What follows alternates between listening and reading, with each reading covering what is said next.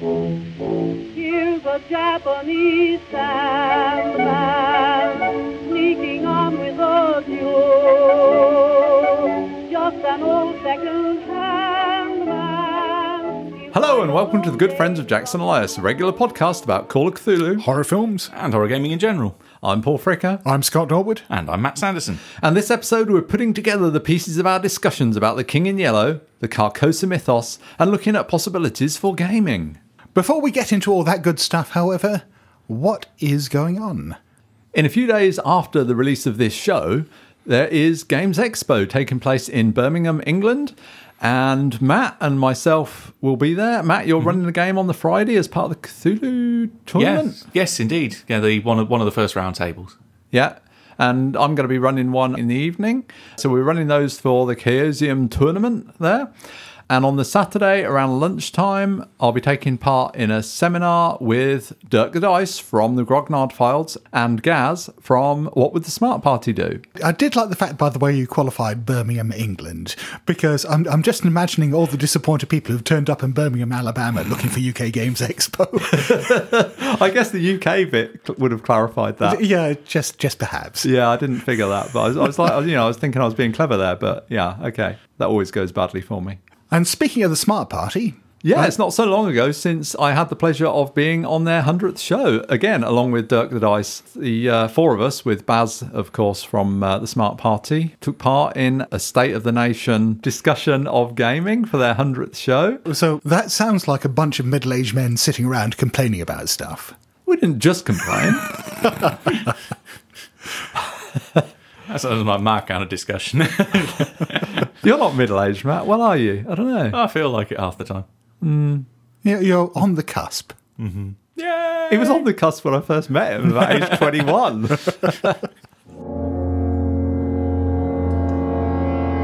Now on to our main topic: the Carcosa mythos in media and gaming.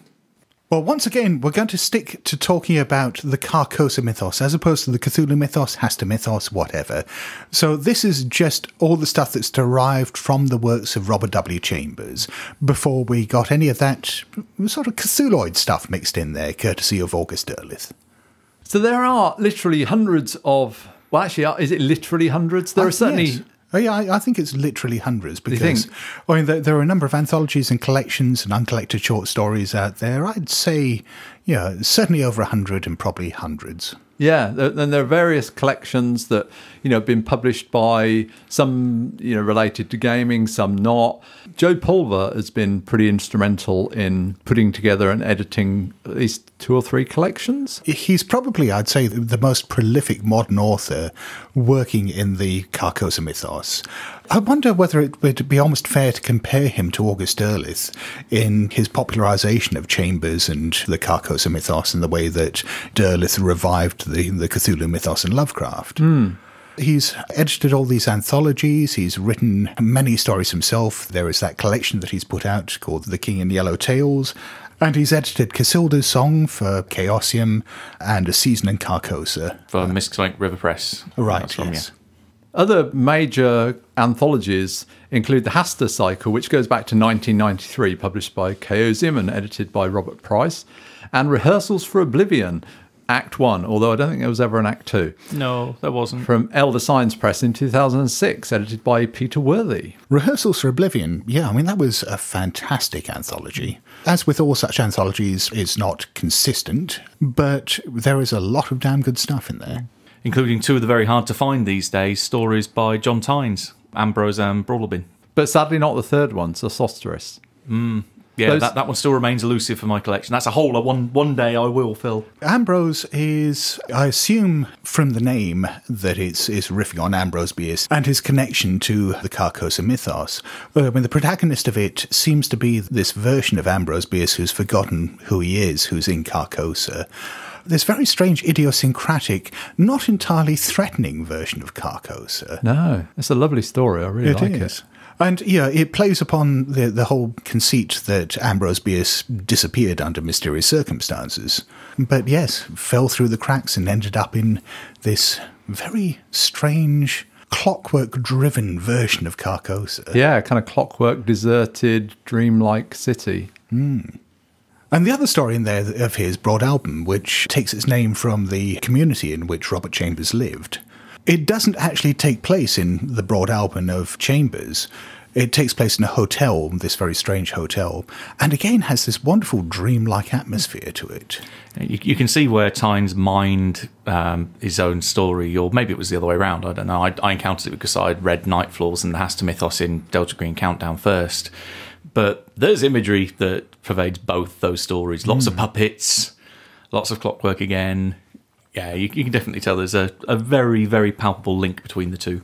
Yeah, it's interesting because the short stories that he wrote that ended up becoming foundational for Unknown Armies use a lot of the same kind of imagery as well. Mm. So these are obviously motifs he really likes. Mm. Mm. And we said we've read a selection of these various short stories from various collections and so on. So, what were some of our favourites? If I was to pick a favourite, we've actually already touched upon it. It would have been Broadalbin, because I think that's probably the best King in Yellow short story I've read. But one that, just because it just made me laugh so much with the opening line, was uh, Movie Night at Phil's by Don Webb, which is included in A Season in Carcosa, one of the collections edited by Joseph Pulver. Just because the opening line, I say, was so amusing. About two years after, in fact, 23 months after the event, Philip Saxon realised that he owed what was left of his sanity to Betamax. Wow, that's a debt. It revolves around the idea that what would happen if there was a film version of The King in Yellow, hmm. Hmm. and bending real world history quite significantly, really.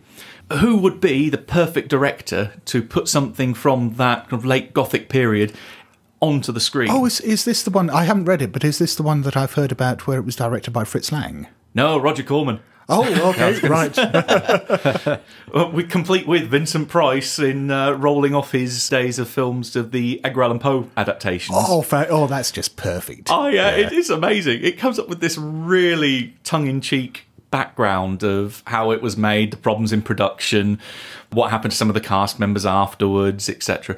And then, of course, one guy finds it on eBay being flogged in, in Betamax. But then it's like, oh crap, I can't watch it because I haven't got a Betamax player. But hang on a minute, a guy from work I know has, and it's all because he hasn't got the equipment to play it that he misses the showing because of some contrivance happens where he doesn't get back home in time. But the rest of the family who sat watching it have either killed themselves, killed each other, or sat lun- uh, sat insane in a closet mumbling.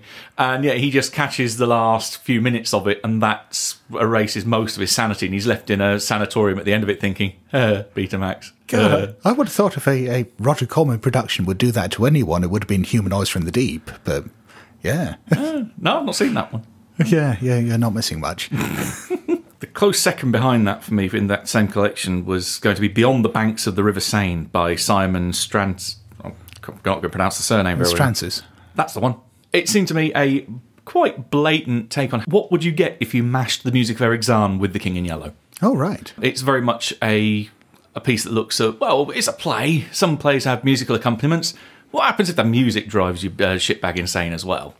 It has a hmm. really nice end, but I think the lead up to it is just a bit laborious, which is why it fell into second place. Hmm. Right. Uh, Charles Stross did something vaguely similar in one of the Laundry Files books, where The King in Yellow was reinvented as an opera or an operetta, I can't remember which. And The Annihilation Score is the book. It is about a performance or building up to a performance of the opera. Hmm. If I had to pick a single favourite King in Yellow story, perhaps unsurprisingly, I would go for Karl Edward Wagner's River of Night's Dreaming. It's basically everything I love about the Carcosa mythos, in that it's playing games with identity and perception and this sort of fugue of madness. It's a very impressionistic story, not quite surrealistic, but it's a befuddling thing to read. And more kink than you can shake a stick at. yes. The basic idea of it is that there is this prisoner from a woman's prison who is in a bus crash. Uh, the bus crashes into this river, and she alone escapes and swims across the river and ends up in this strange house owned by Mrs. Castaigne, appropriately enough, and her maid Camilla. She takes on the identity of Casilda. She you know, uses uh, the pseudonym Casilda Archer and basically gives bedtime readings of The King in Yellow to Mrs. Castaigne and gets drawn more and more into the text and starts mixing up her own identity with that of Casilda from the play and just losing herself in it. And yeah, as you say, I mean, there's a lot of sexually adventurous stuff going on uh, there as well, which very much plays into the decadent aspects of The King in Yellow from the 1890s. But the whole thing is just beautifully written, and it's not really creepy, it's not really horrific, but it's almost got that Philip K. Dick thing where it just undermines your sense of reality, and there's revelations at the end about what might or might not have been going on, and it is a beautiful deconstruction of reality. And if I'd have to pick another story to recommend, I mean, it's one we've discussed already, is James Blish's More Light. He does something very interesting with that, as we touched upon in a previous episode, which is he attempts to provide a reason for why the King Yellow drives people mad, and it's not the one that you'd expect. It's not any direct secrets or revelations in the text itself, but it's almost like this carrier signal that runs underneath it. It's like it primes you for a connection with something else. I think what's clever about that is that it works around that whole idea that any secrets, any ideas you could mention directly related to the King in Yellow will always fall short of what the play is actually supposed to do in the, the stories. I think Blish worked around that quite nicely, and, and the excerpts he writes from The King in Yellow and there are quite gripping, but also mundane in a way that lends credence to his main thesis. So, yeah, I think it's a very clever story and certainly one of the highlights of the, the subgenre. If I had to pick a favourite, it's difficult. I mean, I find a lot of the King in Yellow themed stories, they kind of reuse the same elements again and again, and it just jumps out at you and just, I found it a bit tiresome sometimes. But the ones that I enjoyed most were you know, like a breath of fresh air. And one I just ended up reading yesterday from the collection A Season in Carcosa by Cody Goodfellow entitled Wishing Well. It's a really different take on it. It's by a guy in the modern day who is suffering quite severe mental illness and he's kind of tracing it back to the early 70s when he was a young child and he was taking part in a TV show which ran for maybe 100 episodes called The Golden Class, I think it was, like a, a classroom of children. And he's very confused in his memory because he was very young at the time and the show got cancelled, but he still gets some royalties and strange things that happened then. And he talks about going to an island as a sort of refuge, and he, he clearly takes off to this island occasionally but it's like a traffic island. It's an island in between some motorways. And this is a place where his father took him when he was a young kid. And apparently, there's this wishing well there. And it involves this cult from uh, TV and cinema. Yeah, it's a very interesting take and a really compelling read. Yeah, I've read a few of, of Goodfellow stories, and yeah, he is a fantastically gifted writer and has a, a weird fucking imagination. Yeah. The other one that I would mention, if I would have to put a second place, would be from a Delta Green collection, Dark Theatres, published in 2001. A story by a writer named Aaron Dembo entitled Suicide Watch. I've read it, and that's another one that does a little mashup with Erich Zann as well. It does, and it's um, another one that obviously plays upon music and brings in mentions of Erich Zann. And it's very much an analogue of the last days of Kurt Cobain. It uses different names, so clearly there's Kurt Cobain, clearly there's Courtney Love, clearly there's the other members of Nirvana, and so on in, in the final days leading up to Kurt's suicide and we have a Delta Green agent who is put in as a bodyguard for Kurt Cobain. And this is a, I'd have to say, a novella. It's over 100 pages long. Oh, wow. Um, but It's, it's, it's by far most of the book. it's a great story, particularly, you know, if you're a fan of Nirvana and Kurt Cobain, it, it really draws upon that really, really heavily with flashbacks to Nam. Okay. to the Delta Greens agents' uh, time in. Actually, I think Laos hunting down the uh, the Tcho-Tcho and so on. That's it. I remember those. There's just a great little moment in there that's always stuck in my mind for visualizing how mythos spells are cast. As there's the, the dying Tcho-Tcho on the ground, he just gestures with his hand and this whole village just bursts into flame. Yeah, that's a fantastic scene.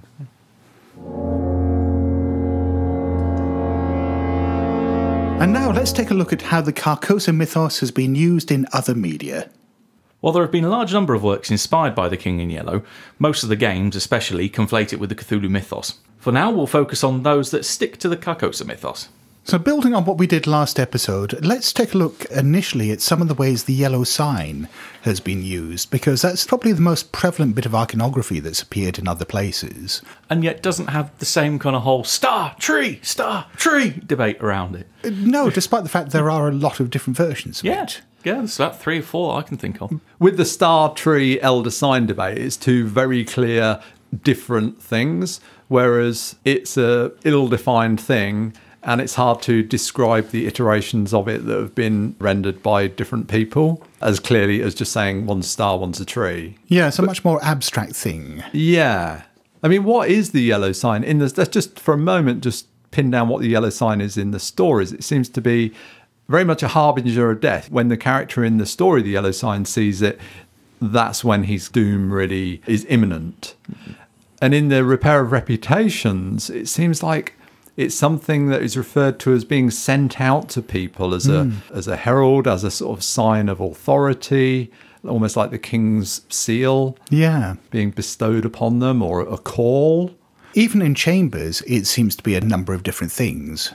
Again, as with a lot of stuff in Lovecraft, I think that means from a gaming point of view, we're not beholden to any one interpretation of it, that we're free to use it in all sorts of different ways.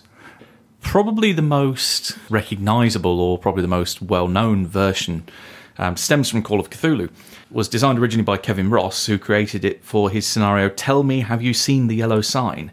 Although he does state that the version that we know was somewhat changed by Chaosium. They reversed the symbol, turned it upside down, originally had two tentacles reaching upwards, so it's a little different. So it's backwards and upside down. If I just go to the computer, I can I can reverse it and put it back how it originally was. Ah! My eyes! And this is why I'm glad I have my back to your screen most of the time. well, I quite like it how it stands out now because the way I almost describe it in when I have it feature in a game I run is that it's three question marks surrounding a central point.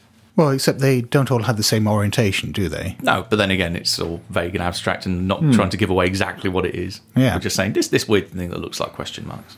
Yeah, I think question marks work much better as a bit of imagery there than tentacles. Mm-hmm.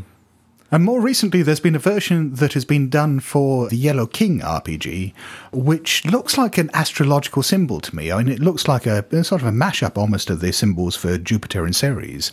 It's the kind of thing that would look very at home, I think, in Elizabethan magic. It doesn't kind of mesh for me with that whole idea of it looking partly Chinese and partly Arabic and utterly inhuman. It looks much more rooted in, in traditional magical iconography, but at the same time, it's very striking. It's also got use in Fall of Delta Green as well. Pelgrane managed to sneak it into a couple of other Cthulhu related RPGs there. Ah. And the other different one that's out there is one that was designed as a badge uh, that's sold by Psychographics, and that's S I G H space C O. They do this yellow sign badge that has got a glyph on it that I think out of all the versions that I've seen, probably most resembles what Chambers hinted at, in that it does look like a character with hints of Chinese pictogram, perhaps hints of Arabic script, but at the same time, not either of them. We'll put links to all of these in the show notes. And we see a different version of it used in True Detective in Series 1. A spiral. We see that a few times in the show, I think, and they make reference to uh, the King in Yellow and Black Stars throughout this series. I think a lot of people got very excited initially when that show came out and there was a reference to the Yellow King and Carcosa and so on. They explored that to some degree, but they never really went like deep into it. Yeah, that was one of the big selling points for me. That's one of the things I loved about True Detective, which is it gave a a novel interpretation of all of this. They you know used the iconography and did something with it that I hadn't seen before. Because I mean, anyone can just use the same elements over and over again in the same way, but they used this in a different genre, used it to tell a different kind of story, and as a result, it felt much fresher to me than most of the Carcos and Mythos fiction I've read. Whereas I thought it was a massive fucking cock tease and I was really annoyed with that show. I was Yeah. expecting cosmic horror. I was expecting finally someone to put the King in Yellow on the TV, and no, it was a fucking cop drama. well, I think you got to wait for that somebody to do more with the King in Yellow on TV. I mean, it might come, but mm. But I never think that that's a fair criticism of a piece of work. That if it's not what you expect, if you know someone ends up criticizing one of your scenarios and says, "Well, there weren't enough dragons in it, Matt." I mean, this is a role playing scenario. Why aren't there dragons? It's you, know, can it's put called Dungeons. dragons And, in it. it's called Dungeons and Dragons, isn't it? I mean, you know, there should be dragons. If someone has found a scenario I've written for D and D, I want to know what who's been using my But, name. but, but, all, but all role playing is Dungeons and Dragons, isn't it, Matt? Add, you can add as many dragons as you like. I can't do that with a TV show. Uh, No, no, but the point is that if someone goes into it with a certain set of expectations and you, because of what you're trying to create or want to create, don't adhere to those expectations, that's not a problem with the creation or the person who made it. No, no, it's not probably not so much my expectation with it, but I'd, I'd been sold on the fact it was one thing. It turned out to be something else, Well, and it's ex- not that that something else was not something that I wanted to see. no. But, if, I, th- I think the parallel would be if Matt wrote a scenario and there were loads of clues about dragons, and then there is no dragon. Then that'd be a criticism, but he's not doing that. I mean, I, I love the the True Detective season one, and I thought it did a fine job of it. But it does call upon some of those things without necessarily exploring them in much depth. I was okay with that. I did think perhaps they were going to do more with it, though. Well, I like the fact they kept it nicely ambiguous because you had one of the two protagonists, Rustin Cohle, who had some kind of drug-induced psychosis and trauma and so on, and as a result, you know, saw things that perhaps no one else saw. And we were never quite sure whether this was because his brain chemistry was fried or whether he was seeing some of these cosmic elements that you were after. He does get a glimpse towards the end into something within Carcosa hmm. that may be transcendent. He, at some point, sees the yellow sign manifest in this flock of birds up ahead. That is one of my favourite moments out of the entire That series. is really cool. Yeah. I think if you want to, you can read the whole thing as cosmic horror. There's but, not enough but of it's but it's ambiguous. And I think as he attacked at the end, doesn't uh, the killer bid him to take off his mask? yes. I think, yeah. There's a lot of other weird fiction influence in True Detective as well. There's a lot of stuff that seems to be lifted out of Karl Edward Wagner's Sticks, which anyone who's listened to our earlier episode or read Karl Edward Wagner's Sticks will recognise as being pretty much lifted directly from that. And also, Rustin Cohle as a character is pretty much the embodiment of a lot of Thomas Ligotti's writings. In fact, so much so that people have accused Nic Pizzolatto, who wrote True Detective, of plagiarism for lifting whole bits of dialogue almost entirely from Ligotti's Conspiracy Against the Human Race, which is his book of antinatalist philosophy. But just sticking to the yellow sign for a moment, the other connection there with True Detective is that that spiral symbol gets revisited in series three of True Detective. Oh, right. I've yet to see that. It's a sort of passing reference, uh, but you know, it's a definite connection between the two series. It's referred to there, and apparently, I think from my cursory research, this isn't something Pizzolatto invented. That it is actually used as a sort of recognition symbol by some paedophile groups. Yeah, I thought it was interesting that he sort of took that real world thing and said, right, this is what I'm going to use as the yellow sign. Not something I want to start researching. And no, I stuck to Wikipedia for that one. Yeah. Some people, and by that I mean me included when I first saw it, um, have mistaken a symbol on the cover of the first edition of the collection for the yellow sign. This was, in fact, the logo of the publisher, F. Tennyson Neely, based on his initials. It appears on all their books. And there was me thinking, hey, this looks something weird that they've put on the back of the book. Hey, this, this could be good. No, no. It, Well, yeah, who's to say? It could be. It's as much the yellow sign as anything else is, Matt. Earlier in this episode, I mentioned Karl Edward Wagner's River of Nights Dreaming. That was actually adapted for television as part of the Hunger TV series by Showtime back in 1997. I got really excited when that came on TV because, you know, as I mentioned, it's one of my favourite stories. And I still don't know why they did this. I mean, The Hunger was a really frustrating series in a lot of respects. Uh, It had some great episodes, but they adapted a lot of classic weird fiction short stories and then changed them in bizarre ways. So the way they changed The River of Nights Dreaming was to take out every reference to the King in Yellow and the Carcosa mythos. So the Which- percentage of kink just went up even further. That, that's right. I mean, it did become basically a uh, almost a softcore BDSM piece, but it's not terrible. But it's frustrating if you're expecting it to bear much relationship to the story. Aaron Vanek made a short film in 2001 based on The Yellow Sign uh, with a script by John Tynes. And we three watched this when we were in Stockholm in 2005, I think, at Miskatonicon, yes. As I recall, it's fairly recognisable to the story, or not, there's, Matt? You've there's, seen it. There's elements of it, um, i.e., there's a painter, there's a model. Yeah. Um, but it's more a modern day setting. The location is different. It's in a house which is effectively haunted, and the spirits can't leave because of X, Y, and Z. That's all tied with Carcosa being part of the invisible world. And that the watchman is stopping the people leaving the house. There's some cursory elements which are similar, but it does deviate wildly. Right. But the nice little Easter egg for me in there, Mm-hmm. Chibi Cthulhu mouse mat in one of the opening scenes on the on the computer. And Scott just suddenly looks like he's been punched in the gut. My mind had, had sealed over that memory, had expunged it like a bit of rancid meat.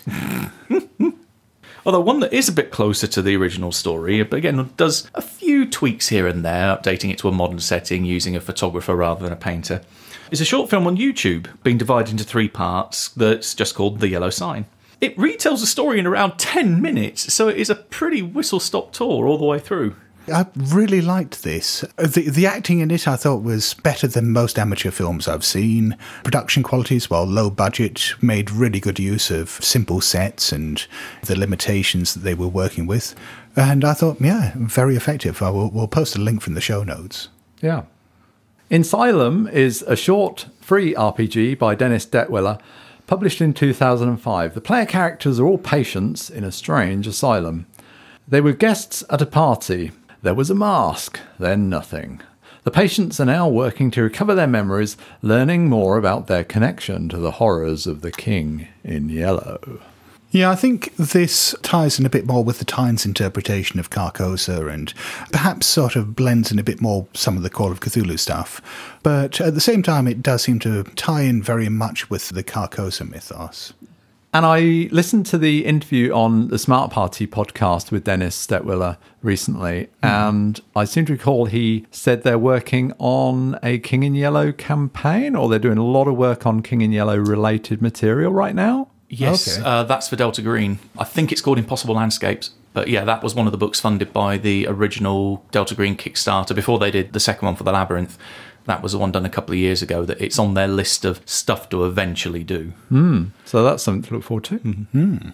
Jumping forward a few years, back in 2011, Robin Laws adapted The Repairer of Reputations into a scenario for Trail of Cthulhu. Uh, the scenario builds upon the settings and events of the story, creating a parallel and possibly delusional narrative as they help Paul or Hildred Castaigne become the Emperor of America. Um, it's since been collected as part of the 2013 collection Out of Space. When you say poor little Hildred, you mean murderous madman? He's just misunderstood. Yeah, okay. I- I think it's perfectly justifiable that he's committing murder because he has been frustrated out of his rightful place as the Emperor of America, as the head of the dynasty of Carcosa. All these people keep getting in his way and hitting him with all these trivialities like. Well, yeah. okay. Well, I'll vote if I was American, which sadly I'm not. Otherwise, I could vote for Hildred Castaigne 2020. Yeah. Yeah. Not the worst possible choice. Which, which would you prefer, the King in Yellow or the King in Orange? there is a great little mechanic in the Repair of Reputations, which I remember from having read it a few years back, is that the moment any player, emphasis player, not Uh-huh. even necessarily character, references this sounds a little bit like the King in Yellow. That immediately activates a set of mechanics where effectively reality is just destroyed around all the PCs for, uh, for even just mentioning the name. oh, right. Yeah, cool. And following on from that, Robin Laws has written the Yellow King RPG, which was funded by Kickstarter back in 2017. It uses a customized version of Gumshoe, and it's a self contained campaign, from what I understand. I've not actually read it or played it. it's actually four campaigns, really. from what I read about it, it's creating alternate histories, much the same way as the Repair of Reputations does, starting from the 1890s Paris and building up to, what, two different versions in the modern day? Well, one's kind of modern, one's postmodern. All right. You've got the origin of when the play came out in Paris. You've then got the war that's referenced, kind of the Eurasian War in the alternate 1920s. One that I remember is called something like "Is this the new normal?" The one that interests me more is the first one. So with the with the play coming out. But you, you've actually backed the campaign, haven't you? I, I backed it at the highest level you could. So of course got- you fucking did. I, I What got else one, would we expect? I got one of the ultra deluxe copies when they finally turn up because they still haven't shipped the physical rewards yet. But yeah, that will be a deluxe copy with extra annotations and hand added bits. Now let's move on to look at how we might use the Carcosa mythos in our gaming. We've talked a lot over the last few episodes about the Carcosa mythos and the stories that built it up and the stories that extended it and how other people have used it. But we're a gaming podcast, aren't we? So, how would we actually use this stuff in our games? And again, we're going to stick entirely to the Carcosa mythos and, you know, keep all that tentacle stuff out for the time being. We'll get to that next episode. So there's a variety of elements in this that you can pull out at your discretion. The ones that appeal to me more, I think, are the the strange city of Carcosa, the, the Lake of Hali, perhaps the uh, the Phantom of Truth, whatever you know those things are. I'm not so keen on the contents of the play, like Casilda and things like that, because when I come across those in stories, they just kind of don't really resonate with me. That seems like something that is specific that I don't necessarily want to pull into a game. I have already done a, a King in Yellow themed scenario. I don't know if I should say which one, but That'd be, that'd be yeah. a pretty big It's- spoiler. It's a huge spoiler. yeah. Well, if you want to know, then just message me.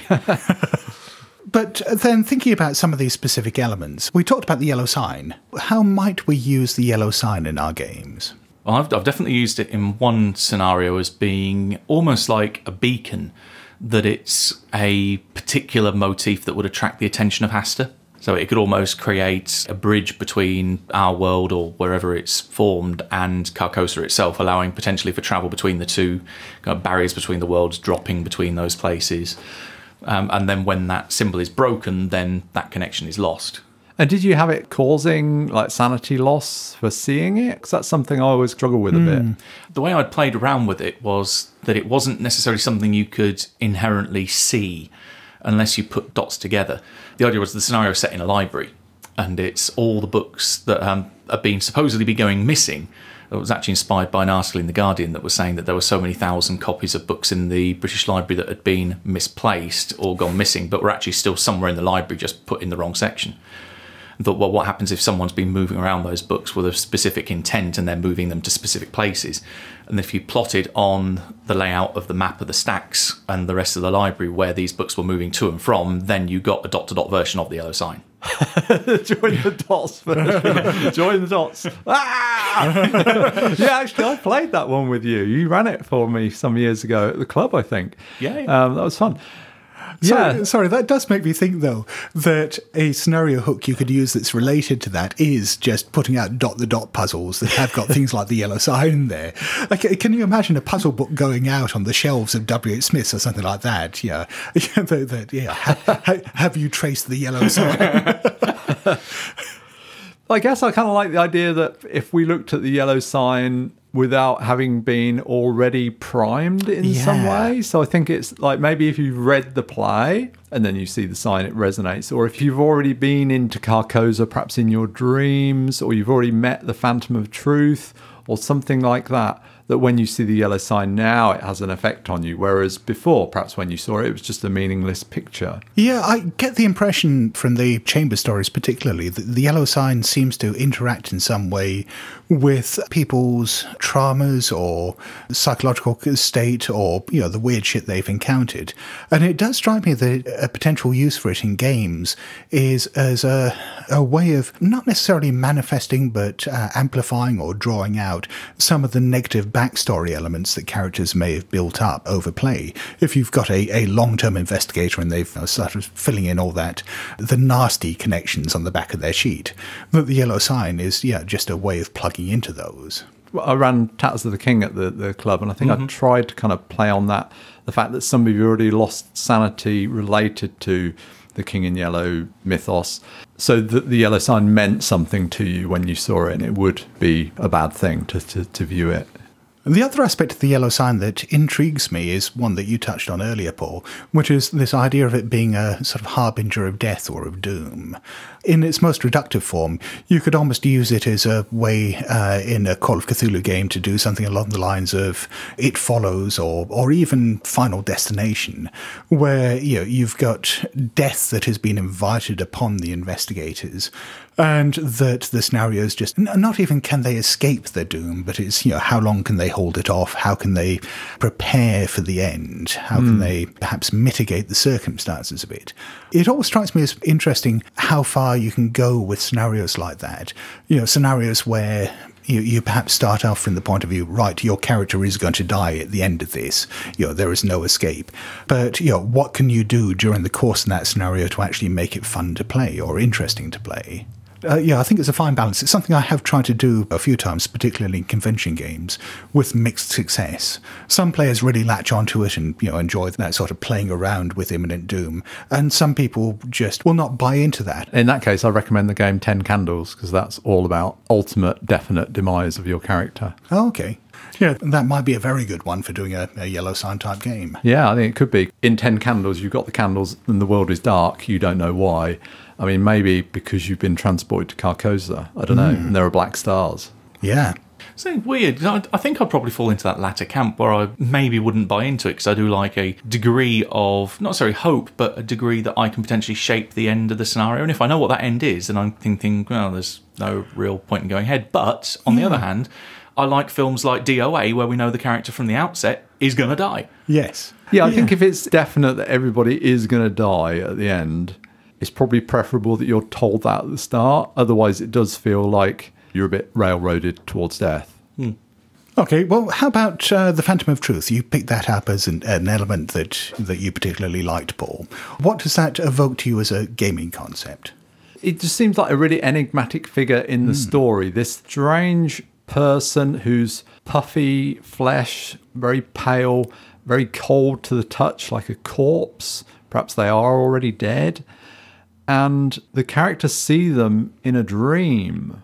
So I kind of like the idea in gaming that perhaps you're working on a new housing estate or something like that and you're part of the planning committee, some of the characters have had a dream about this figure that perhaps turns up at the planning meeting. And this planning could be for an, a new housing estate or something like that, which is perhaps almost like a gateway to Carcosa, this, this housing estate. I mean, I wouldn't want to be You're so- talking about the Lakes Estate, aren't you? you could play it obvious and call it Carcosa Fields or something like that. But no, I just kind of think this Phantom of Truth is somebody who can manifest and perhaps disappear again. And maybe after the meeting, as we see in, in a number of films where there's a character that we see, but then later it's apparent that only some of the protagonists saw that character. It's like, well, what about that guy? What guy?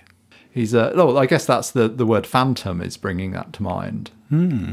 But it's interesting that you've sort of seized upon the imagery of the Watchman from the Yellow Sign as hmm. being the Phantom of Truth. Yeah. Because there's no necessarily, not necessarily any connection between them in the Chamber stories. I think, you know, it's, it's easy to see him as being a manifestation of the Phantom of Truth. But in Chambers, I mean, we hear that reference to the discussion between, you know, Mr. Scott and Tessie of, of what they've read in The King in Yellow and how the Phantom of Truth was laid. But um, yeah, there's reference to the Phantom of Truth at the end of the story, and that Watchman does turn up at the end of the story. So there's sort of, to me, there's a strong link and indication there that it's not explicitly said, but it seems a hmm. strong indication that that is that character. Whereas for me, it perhaps evokes different things. That whole idea of the phantom of truth was laid, you know, laid to rest. It makes me think of the ambiguity, for a start, of the name, the phantom of truth. Because is it the ghost of the concept of truth or the idea of truth? So is it the fact that, you know, some form of reality has died? Or is it some kind of manifestation or embodiment of truth? I mean, it can mean two polar opposite things there. I like the idea that its manifestation could perhaps be a way of unveiling truths. I find myself thinking of, you know, for example, Angel Heart, uh, the character of Louis Cyphre in that, could very much be a manifestation of the Phantom of Truth in that he is bringing out these unwanted buried truths and bring them to the surface. Or alternatively, um, Inspector Goole from and Inspector Calls. I've taken more of a different approach to it. Maybe riffing off that it's ultimately an intermediary between in games the investigators and the King in Yellow as a godlike figure The godlike figure should be something, at least when I've run it, something that's maybe seen from afar or you meet at the climax of a scenario. Hmm. It's not really something, well, maybe unless you go down the Lumley route of being able to go up against a god and win, that it's not really something that you should have much direct interaction with in a scenario. Maybe that culminating scene where you're either trying to run away from it or be ending up kneeling in front of him. So I, I view him almost like a Nyarlathotep figure. That in the way Nyarlathotep is maybe an intermediary between yourself and Azathoth. That he is a manifestation of certain aspects of the King in Yellow. When I come to description, I've always run off that we should all unmask. I wear no mask. So represent him as having this porcelain face. Maybe when he smiles, the porcelain cracks and you can see the hints of clockwork underneath. Again, drawing in some of the Tynes imagery. Hmm. But really presenting him as this really unnatural, very inhuman figure. Maybe if you want to go down the route that might make Paul cringe, go a little bit Marvel and have him almost like a Silver Surfer type figure. the, the, the Herald of Galactus arriving on a planet saying, Yep, you're all under the rule of the king now. It's okay. The Sil- Silver Surfer's referenced in Reservoir Dogs, so I'm good with that. Oh, okay. I missed that one. But you say about not the King in Yellow and you know just reserving him for certain things in games. You two have told me multiple times about the time that Matt, as a player, you were trying to push a door open. The King in Yellow was on the other side. That was not a Call of Cthulhu game. That was very different. that was how, how to using the mythos gods as demons in uh, Sorcerer. And it couldn't knock down a fucking door! Damn it! you were really true to the chambers, right? there. well, I guess you were trying to get into a chamber, but that was about it. Uh-huh. So you mentioned masks a moment ago. So how about the pallid mask? What the hell do we think that is? And again, how might we use that in a game? It's a great torture device. Oh, right. Okay. Well, uh, t- tell us about that because that's not an idea that occurred to me. No, I mainly remember from this was a weird mashup that was uh, run by our friend Shauna uh, years ago that combined certain elements from Unknown Armies alongside the Hastur mythos from Delta Green Countdown. And it came up in the course of that that the wearing the pallid mask was protection from the king. So of course I put the bloody thing on and walked around wherever, everywhere with it, thinking, "Yeah, I'm protected. This is all good." And I was the one that was then stolen as part of the Hastur mythos section. That the other characters then had to go to Carcosa and get me back. I love having Matt in a game because give him a book, he'll read it. Give him a mask, he'll put it on. Yeah, but I mean, this is uh, this is what you want from your Call of Cthulhu It games. is. I mean, all these people who talk about how to win Call of Cthulhu and you know you should never read books, you should just burn them on sight and so on. Play a different fucking game, folks. I think, I think Knights of the Dinner Table did a great parody of that with Scream of Cthulhu. Now, the first thing you know is burn the books. or standing at the back of the party with your eyes closed does work. Yay. I mean, the mask thing puts me in mind a little bit of, of a couple of things. One is the scene in the new season of Twin Peaks where Laura Palmer's mother takes Oh, yes. off her mask. Yes. Shit, that is scary.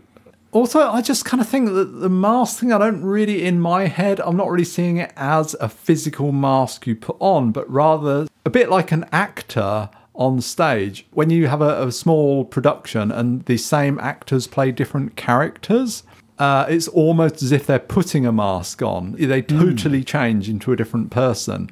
And that is kind of what the mask seems like to me. If you take off the mask, you show your maybe your true self or some other self, but you're not literally taking a physical mask off. You're just revealing yourself, if you like. Hmm. Yeah, I, I had an idea not a million miles away from what you were talking about with Shauna's game. The idea of the, the pallid mask being a form of protection. I kept going back to those legends about how witches would protect themselves from death and destruction by removing their hearts and placing them in vessels and hiding those, so that you know they couldn't be killed unless their hearts were destroyed wherever they're hidden. I keep thinking of Serpentis power from Vampire that does exactly that.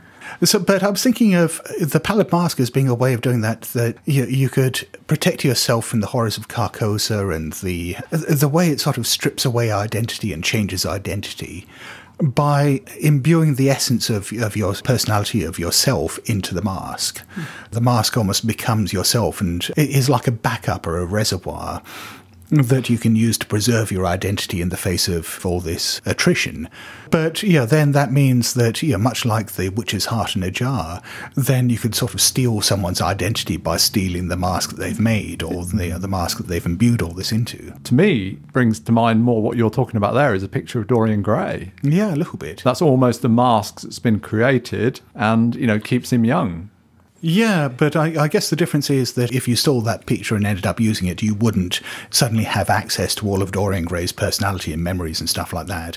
Whereas the pallid mask could contain the very essence of someone, and and you mm. could learn all about them and perhaps risk even becoming them by wearing it. But I mean, just extrapolating Oh, from yeah. that idea, you could have a painter that can, you Oh, know, yeah. paint your true likeness on canvas. That'd be pretty cool. I mean, Mm. there's that idea, you know, of taking a photograph of somebody capturing a part of their soul. I mean, it almost sort of plays upon that as well to me. Mm. Yeah. Maybe we're getting away from masks there, but Going the other end of the scale, then instead of maybe having it as a torture device, because that was wasn't my own scenario, that was say was from the Hastur mythos. One particular bit of symbology and mythology and folklore I've always been interested in is the likes of the Hopi down in the southwest of the USA. That Kachina dancers and Kachina dolls, those symbologies, I think are, are fascinating. Particularly when their dancers would wear the masks of the different Kachina, they would become, for all intents and purposes, that particular god or that particular spirit. Using that as a template, what if the pallid mask itself is a character or some kind of, again, channel to either one of the characters or even several characters in the play? Um, I think it's actually a Star Trek Next Generation episode that does that, where Data ends up taking on various different personifications of different characters from a religion that they meet from a probe in space. That by putting on that particular mask, you become that character. So you actually you become the mask, and it's someone's then got to get it off for you to get your own identity back. Yes, I, I have actually used a bit of that in William Shakespeare's The King in Yellow. Oh, there you go. Hey, Well, do you want to just take a moment and say what that is, Scott? You're working on a, a scenario or a campaign? Yeah, okay, so this is, what, three years overdue at this stage, and it's still only half written. But yeah, William Shakespeare's The King in Yellow is this thing I've been working on for, for fucking ever, for Lamentations of the Flame Princess.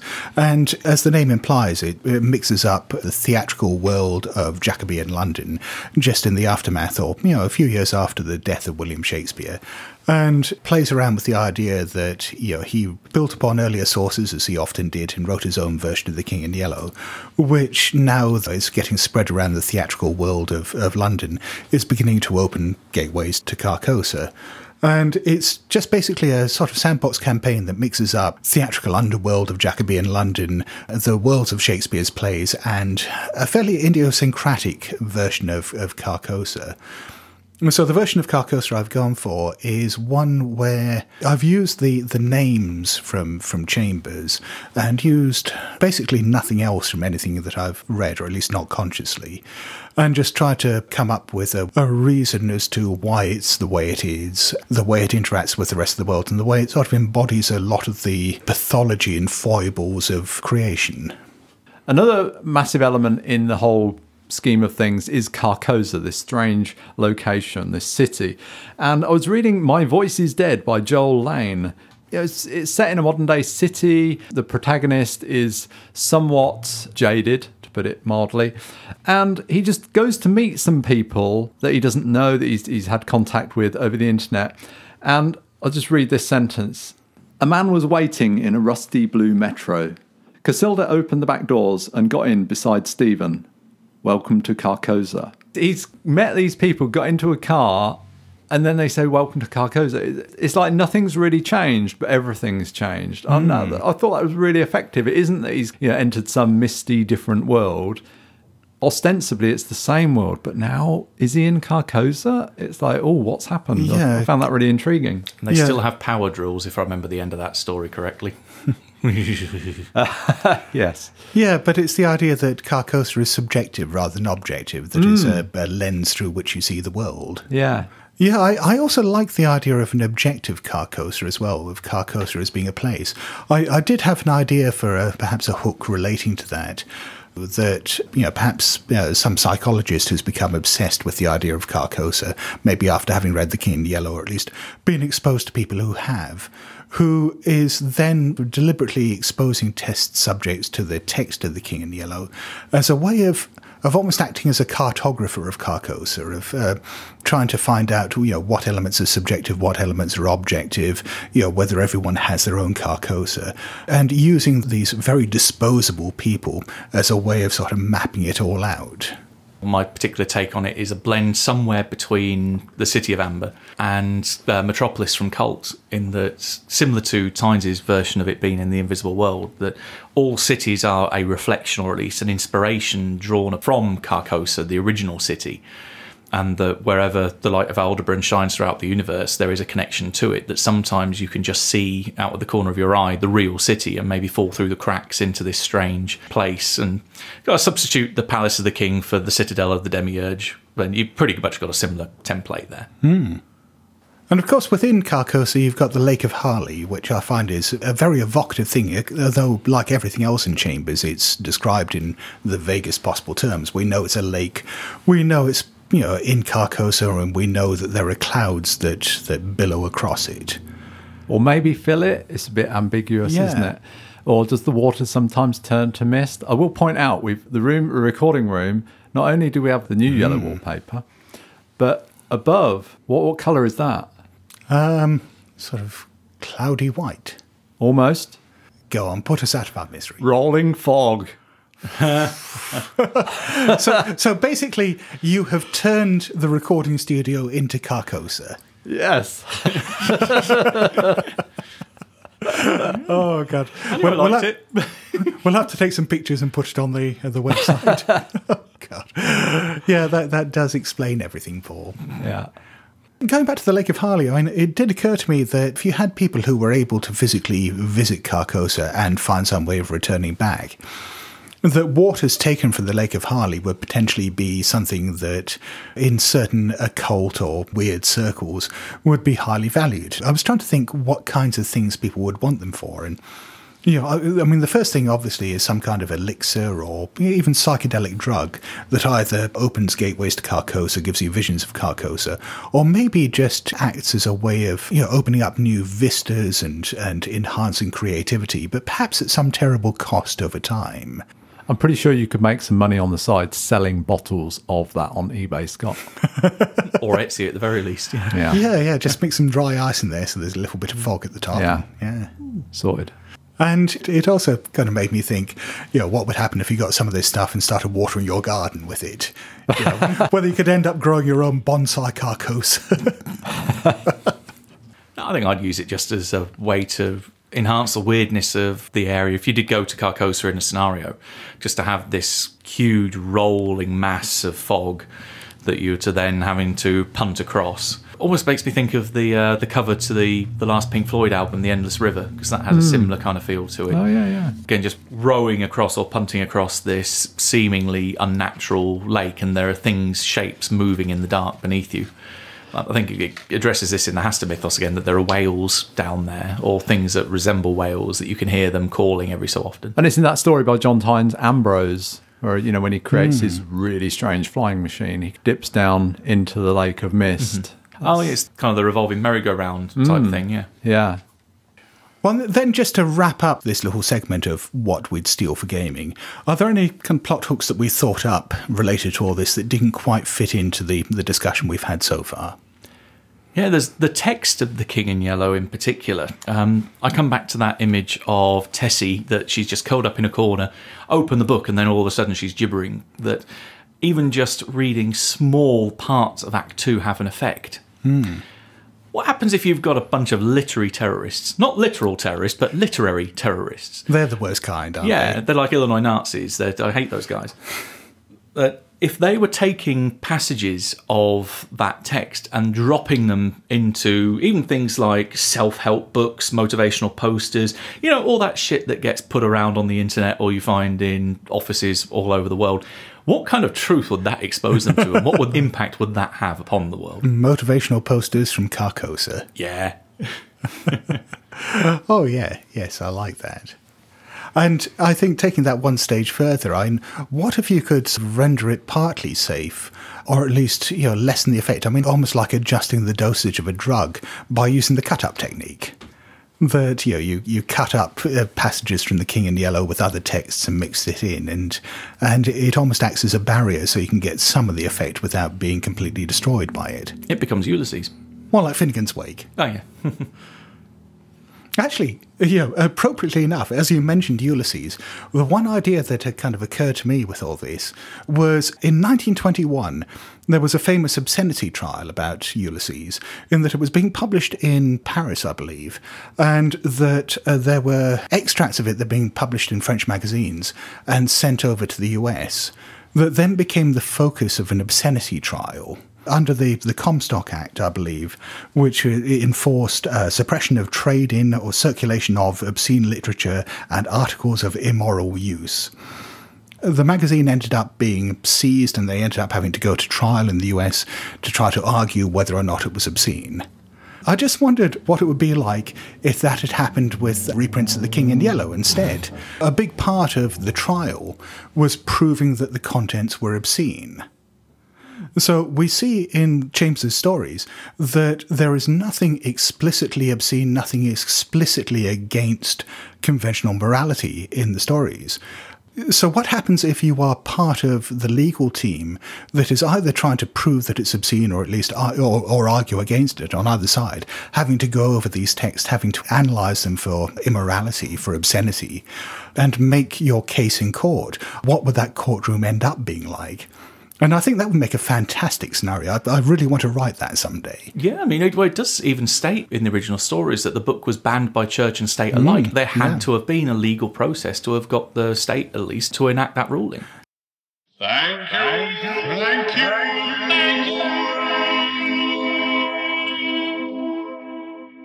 Well, once again, we would like to say thank you to people, to a lot of people. We would like to say thank you to everyone who listens to the podcast and, and shares word of it. We would like to thank everyone who backs us via Patreon, and we have new people to thank.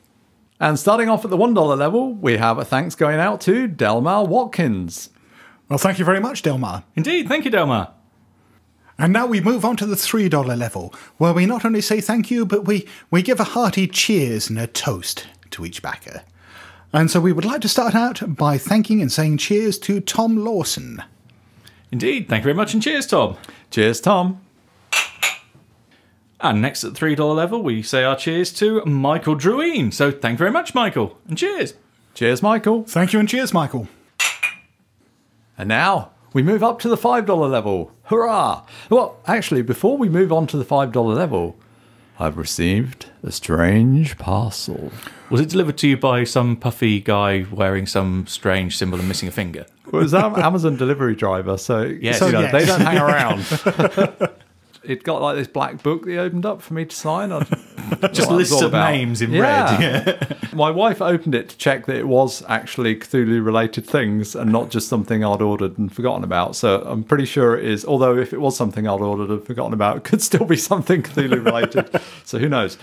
Uh, and I should say this is from Stephen Vandy Vander. Go on, Matt, rip it open. Right, well, I've got the tape on the top to Yeah. cut through first. You'll manage it. We're a quiver in anticipation, Matt.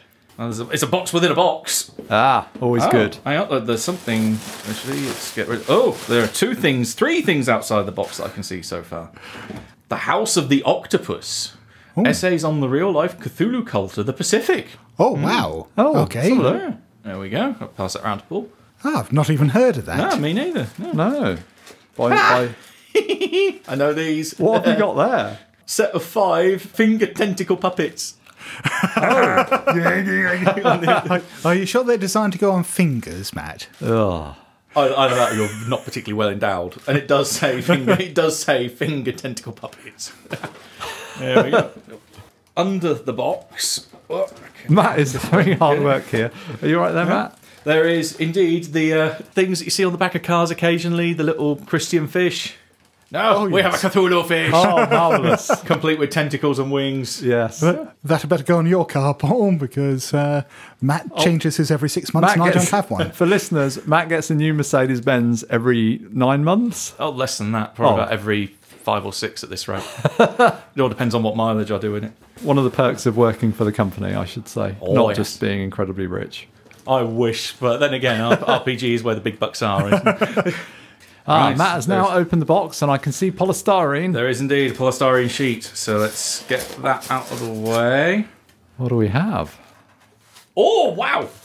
Oh, Oh, Oh, Matt's impressed. Oh, it looks. it is indeed a Cthulhu idol. Oh, wow. wow. Indeed, made by Pacific Giftware. And yes, this is indeed a little idol, very, very much as what would have been found by Inspector Legrasse out in Oh, that's a certain nice Louisiana one. swamp. That that does look eldritch and, and uncanny. Yeah, kind of a greeny, silvery bronze. Yeah, Yeah. Oh wow. nice. Oh, and a little key hanging off one of it, one of his tentacles as well.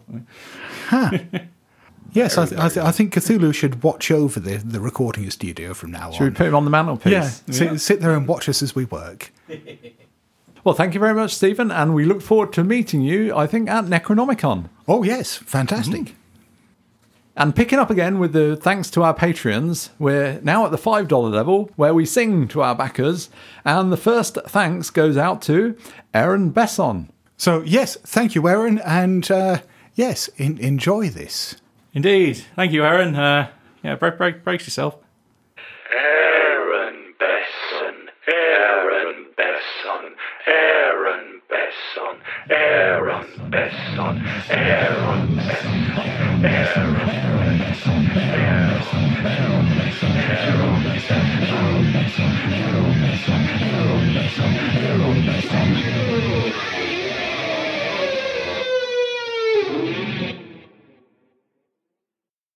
And we have thank yous and songs now, or a song, to offer to Noah Sheehy. I still think one day we are going to get caught out by uh, trade descriptions here because it sure doesn't sound like singing. But thank you, Noah. Sorry. But on the other hand, if they've listened to the song, they're in no condition to actually raise any charges against us because we will have destroyed their minds. Ah. The yellow sign can take any form, our songs can take any form. well, thank you very much, Noah.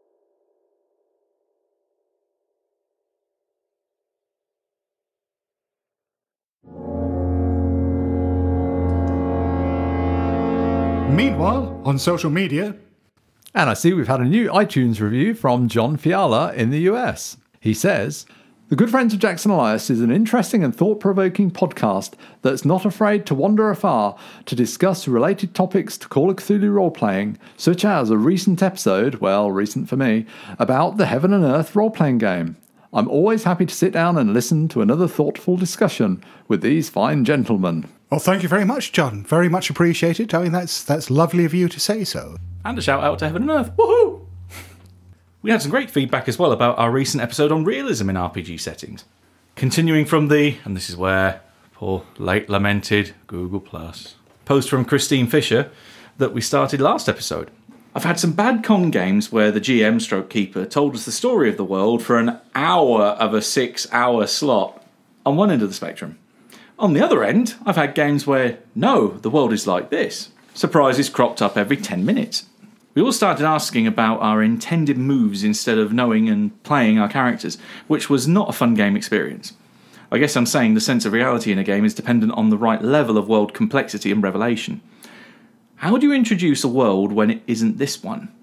How and when do you state the major alternative fact or facts of the world or the alternate customs? Yeah, I think this is a really interesting point. I think one of the big struggles with presenting a game with a complex, rich, or convoluted setting in particularly convention game, or certainly to new players, which is it can be so overwhelming. I There's, I think, a reason why when you see fantasy worlds created in fiction or for television or for films, you tend to get introduced to them through outsiders. So, someone who is sharing the audience's experience of discovering this world anew. I guess if I were running a convention game with a really complex setting like Christine's talking about there, I'd probably be inclined to have the characters be outsiders. We give some reason to why the players wouldn't know anything because their characters don't know anything. For GMs, perhaps the thing to do is to look at how films and stories deal with this. You know, a film has establishing shots. There'll be things that take place in the opening moments that tell us, oh, this world is like this. Thinking of Blade Runner, you know, we have him going into his apartment and all the lights are a bit crappy. It's clearly like a dystopian future. It is sci fi, but things are falling apart and everyday items don't necessarily work properly. So I think if you're a GM, sort of trying to think how to communicate that effectively through a small amount of information can go quite a long way. This is something I've been intimidated by as a GM as well, thinking that when if you want to attempt to run a game that's got such a rich and detailed setting, it's one of the ones that's been publicised out there in the wider world of news of RPGs. Is there's a new version of the Dune RPG coming, mm. and I th- keep thinking, oh yeah, I saw the Lynch film. Yeah, wasn't quite as terrible as other people say, maybe. But that's a kind of RPG I'd maybe want to explore at some point. Have you read the book? No, but this is the part Right. of the problem because it's there's a lot of intimidating source material there. Yeah, I think well, as as a GM and as a player, it can be intimidating when there's that amount of information. But I think you've got to sort of make it explicit. This is for people who are really embedded in the source Yeah. material and want that depth of game, or I'm just going to play fast and loose with it and make that clear as well at the outset. which, which I have seen done um, on some sign up sheets because I know um, this is going back a couple of years, but Mac Nixon was running some Dresden Files games and put on the sheets only uh, sign up if you've read the books up to this book. Right. And I think the next bit of feedback plays on this as well. From Daily Dwarf, who says, Shared expectations of an RPG setting is a bit of a minefield. Take Glorantha, for example. Greg Stafford always maintained that your Glorantha may vary, in brackets YGMV, and not to be too tied to canon. However, with a well established setting, expectations are inevitable. I'm not sure an approach like YGMV can survive, particularly in the internet age. If I ran a RuneQuest game without the Lunar Empire, for example, I suspect many Glorantha files would feel cheated and abandon the game pretty quickly. Ultimately, as you say, communication is the key. Yeah, and I think you know what Matt was talking about there with what Matt Nixon did on his sign-up sheets, and so say you know here are the expectations of what the game's going to be.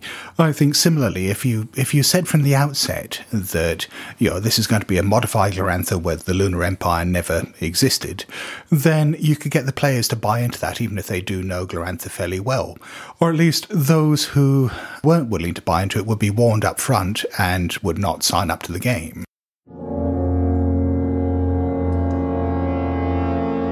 And to wrap up, what are our final thoughts about the Carcosa mythos and gaming? Seeing as we're still, you know, here talking about the Carcosa mythos as opposed to the Hastur mythos or the Cthulhu mythos, uh, what is it about that specific set of elements, if anything, that appeals to us as gamers? I love the fact it's an, well not an excuse, but it's a vehicle by which you can throw so much weird shit at your players that it's an almost endless bounty. There's so many different ways you can reimagine things. There's so many different things you can use it to scare players with, or even characters with. Hey, if you get both, hey, win-win.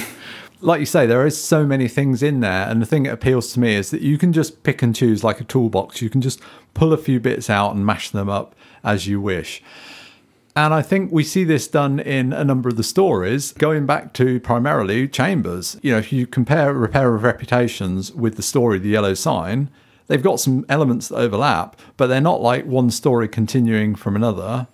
Actually, thinking back, there are some characters that may appear in both stories or, or be referenced, but you know, they're, they're very different iterations of the story, I think. So, you know, he was doing it he wasn't like painting a, a consistent body of setting and work particularly so we can very much do that with our gaming you know and i think you could have a game where there is no king in yellow but there is a carcosa you could omit items or, or use them as you wish The Yeah. king is dead. Long live the king.